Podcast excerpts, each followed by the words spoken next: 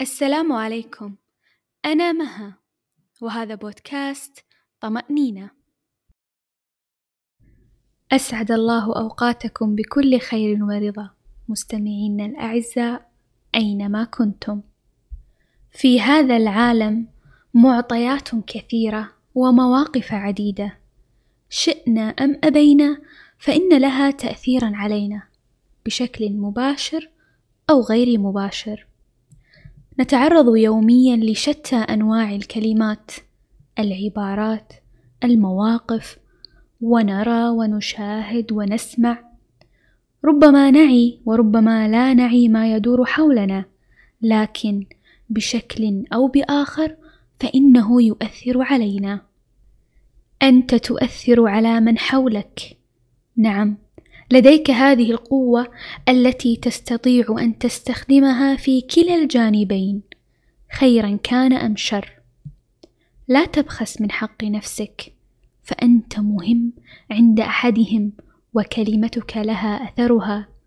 رأيك له قيمته نظرتك ونبرتك وشخصيتك لها وقع خاص في قلب من هو أمامك ويهتم لأمرك. فأنت مؤثر حتى لو لم تكن تعلم ذلك فأحسن اختيار كلماتك وانتبه لأفعالك وردود أفعالك ولنأخذ مثالا هل تذكر أكثر معلم أثر فيك؟ هل تذكرين المعلمة التي أحزنتك؟ هل تذكر ذلك الصديق الذي غدر بك؟ هل تذكرين تلك الصديقة التي وقفت معك في أصعب أوقاتك؟ كل هذه المواقف التي تذكرها الآن بينك وبين نفسك كان لها أثر في حياتك، ولو لم يكن لها أثر لما كانت في ذاكرتك حتى الآن، ولم تكن وقتها قد حزنت أو فرحت أو انتابك أي شعور كان. ولنا في رسول الله صلى الله عليه وسلم أسوة حسنة مواقف النبي صلى الله عليه وسلم وصفاته وما فعله طيلة حياته كان لها الأثر علينا نحن المسلمين ولو لم نره في الحقيقة أو لم نسمع صوته لكن سيرته أثرت بنا فهذه هي قوة التأثير إنزين مها ليش هالحلقة؟ ليش قلتي كل هذا؟ ليش حركتي هالمشاعر اللي فينا وذكرتينا؟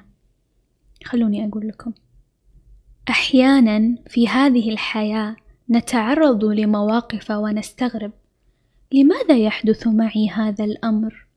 لماذا الآن؟ لماذا هذا الشخص تحديدا؟ وبعد مدة من الزمن نكتشف وتتبين لنا حكمة الله عز وجل في كل هذا ربما أراد الله أن يؤثر عليك من خلال أمر ما موقف شخص رزق ابتلاء وما إلى ذلك. ربما هذا الأمر يؤثر عليك لأنه مفيد لك. ولو أنك ترى بعقلك المحدود أنه ليس مفيد لكن الله بعلمه اللامحدود يعلم أن ذلك خير لك بهذه الطريقة. ربما كنت أنت يوما الشخص الذي أعطى من أمامه شعورا جميلا وأنت لا تعلم. ربما كنت أنت درسا لشخص ما وأنت لا تعلم.